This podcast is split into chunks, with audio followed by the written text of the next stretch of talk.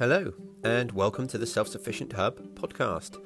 I'm Carl from selfsufficienthub.com, and I'm here to talk about all things self sufficiency.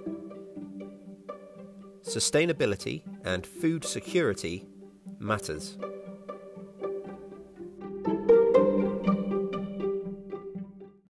Hello, everyone, and welcome to episode 177 of the Self Sufficient Hub podcast. I hope you're all safe and well. I apologise again for this episode going out a little bit later than usual. I try to release them first thing in the morning on Mondays, Wednesdays, and Fridays, and this one's going to be dropping Friday evening rather than Friday morning. It's just a reflection of how busy I am, not just at home on the homestead, but generally across my entire life at work, at home, and everything else. I've had my car in the garage again today, and I've got a full weekend of work, work, nine to five type work.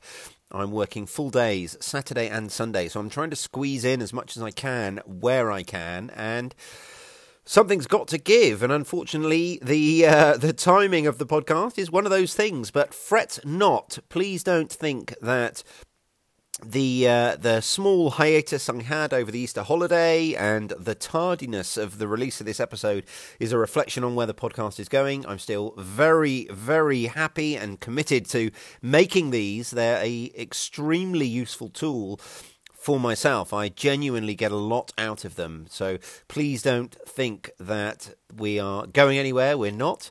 And uh, today's episode is going to be another 4 before, and it's four things to do before the end of April. I do have a couple of small pieces of housekeeping to do beforehand, though, and the first of which is to say that with this being episode 177, we are fast approaching episode 200 and 200 is going to be another ask me anything episode. The last one was episode 100 and you can submit your questions for the ask me anything episode where you can literally ask me anything and i will do my best to answer you. It can be as homestead related or otherwise as you wish.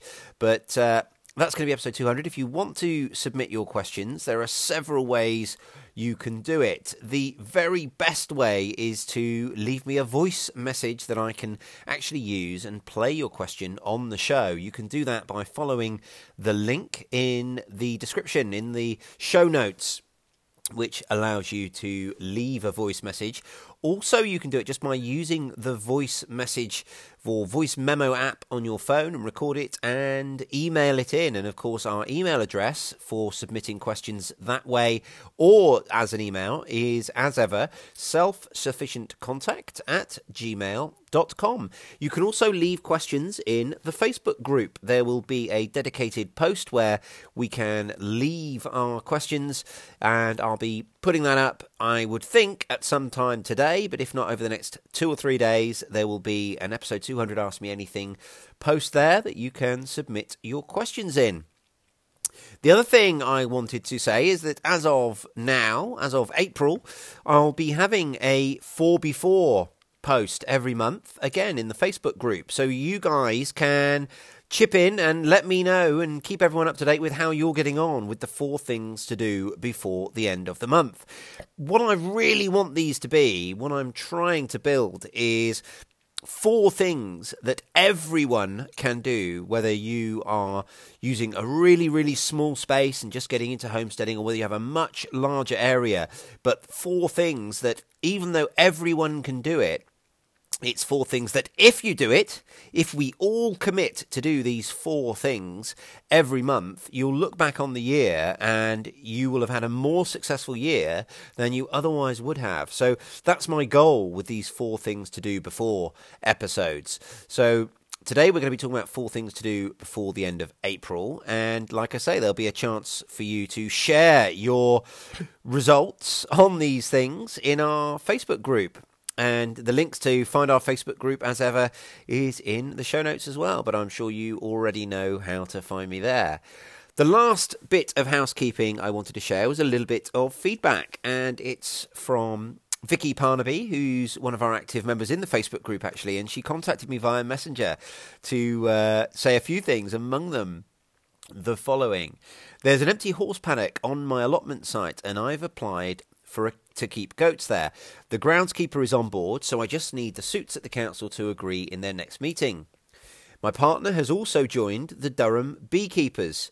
Keep up the awesome work. You really are changing people's lives for the better.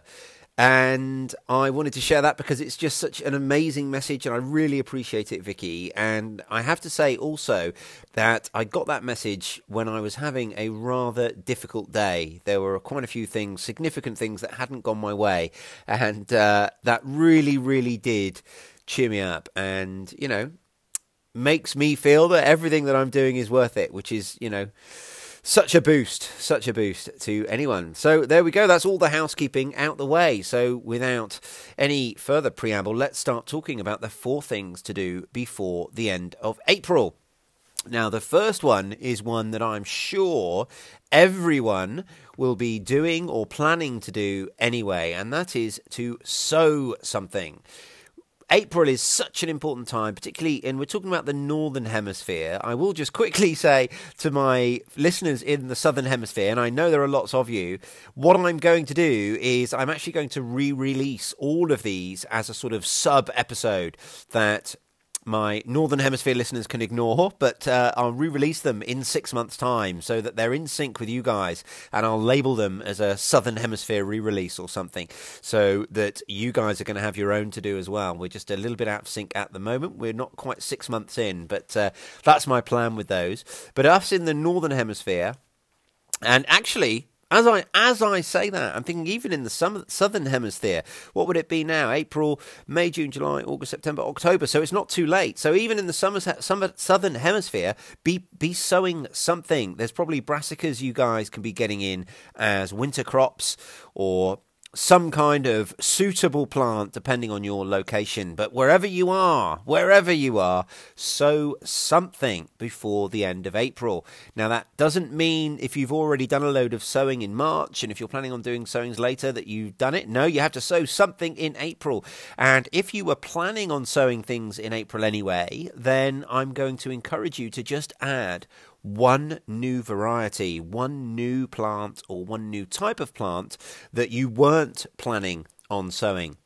So, to sow something as a result of my urgency in telling you to do so is the first thing to do before the end of April. The second thing to do before the end of April is to introduce a new perennial. And I'm really talking about edible perennials.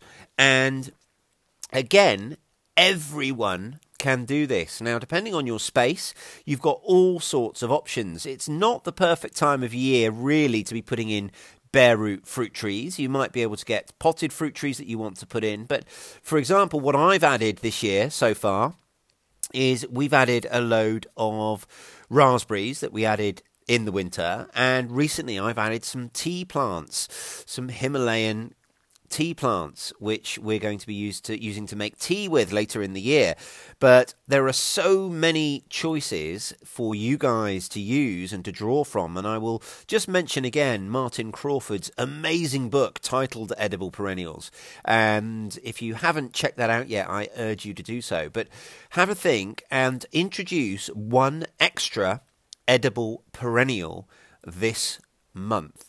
Now, if you've got a big space, perhaps you want to think about asparagus. Asparagus plots are amazing. You need a little bit of patience. They take a few years to establish, but once they're established, then you're going to crop them for literally decades if that's not your thing, if you're not thinking that you want to do asparagus, if that's, you know, you don't have the space to commit, or perhaps you're not living somewhere you're going to be long term, then you could think about a small strawberry plot. Strawberries are edible perennials that are going to self propagate and just go on forever if you let them. So perhaps you want to think about introducing some strawberry plants.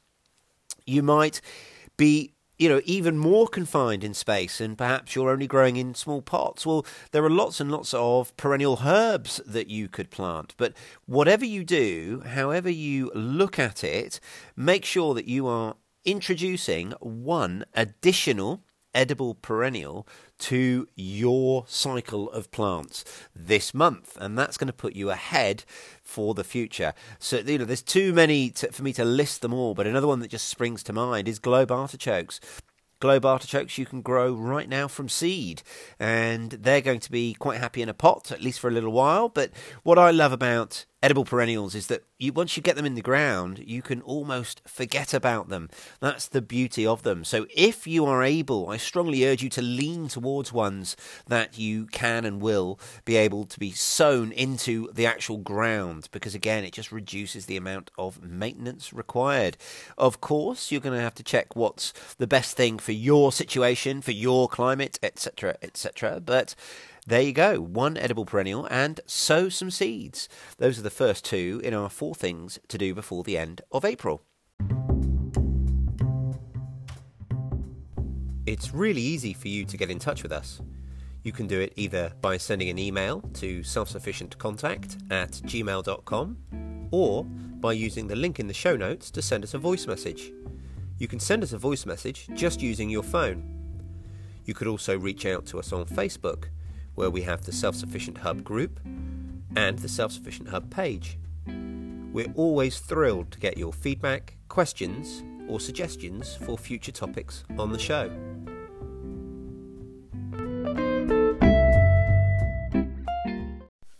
So, number three on my list of four things to do before the end of April is to forage something. Spring is a fantastic time of year for the forager. There is so much out there, so much just springing out of hedgerows and grasslands and woodlands everywhere you look. It's really difficult. I, I mentioned in a recent video on YouTube that it's really difficult to take a step in the outdoors at the moment without passing an edible perennial. And as with all edible perennial, sorry, with it with a wild edible, a forageable wild edible. I forgot what item we were on there for a second. So get out there and forage something. And as with all of these things, you know, I want you to take these four things as something to slightly challenge yourself with. So if you're a, a, really new novice forager, you can start with something really, really simple like nettles or dandelions. You can make nettle soup or dandelion tea or a million other different things.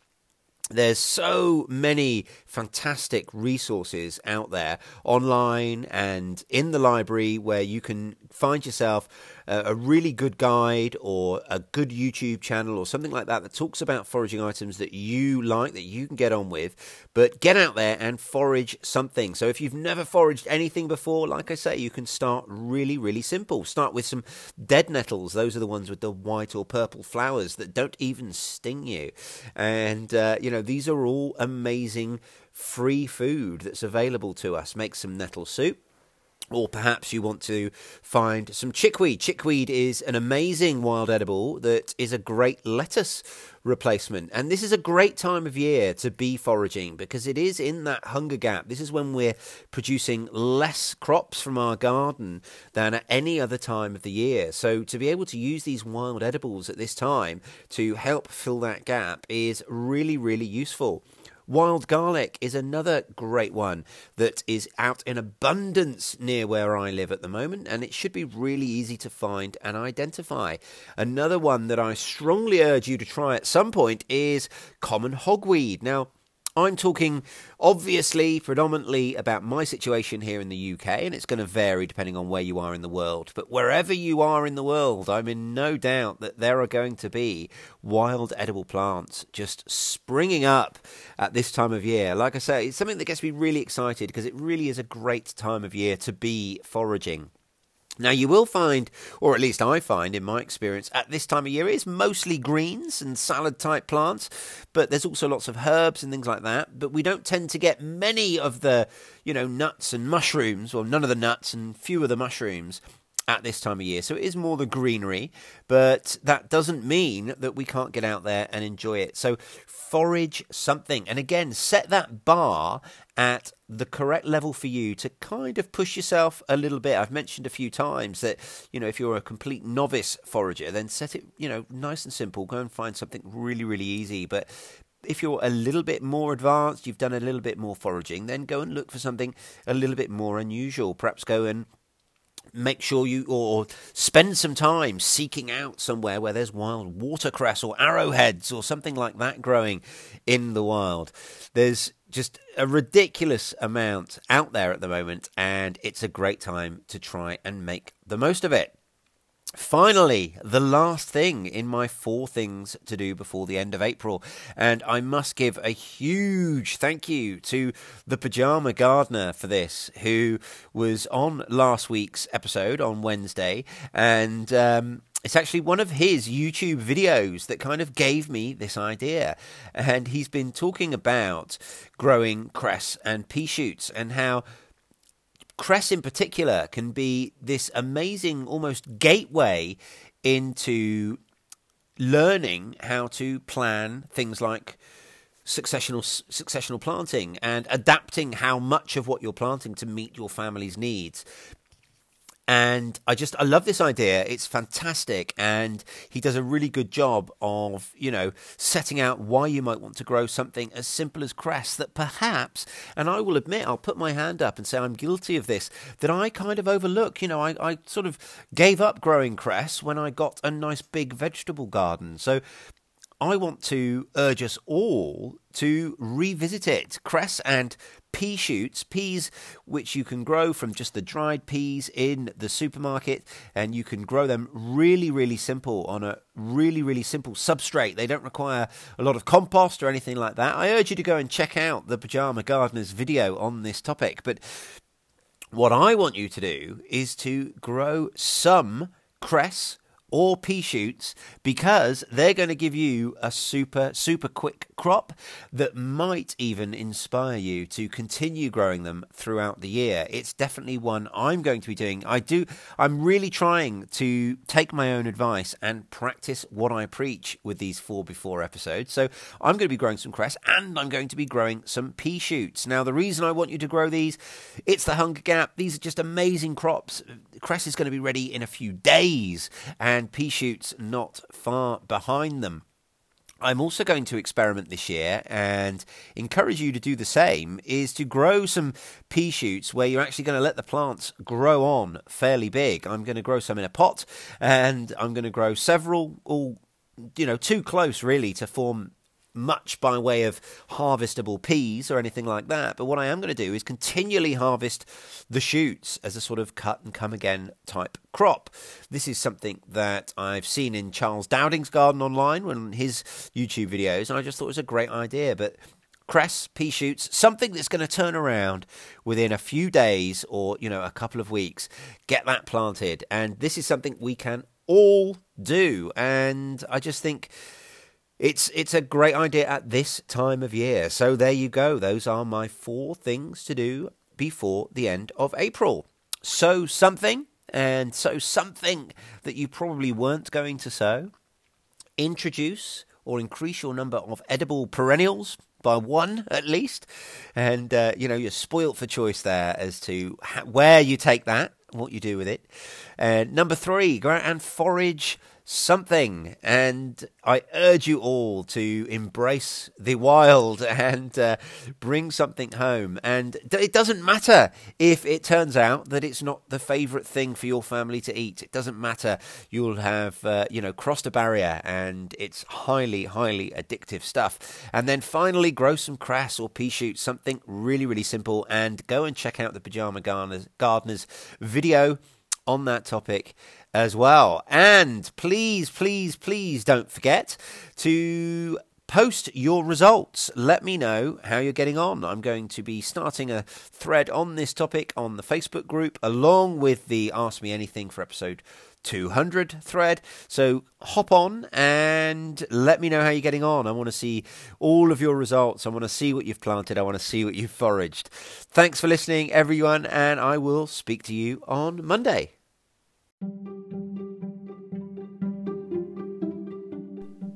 If you find this podcast valuable, there's several ways you can support it. The easiest of which is to rate and review it wherever you get your podcasts. You could also talk about it or share it wherever you post online, including your social media pages. And now you can support the podcast directly by becoming a patron at patreon.com forward slash self sufficient hub. However, you support the podcast, We really appreciate it. Thank you for listening. See you soon.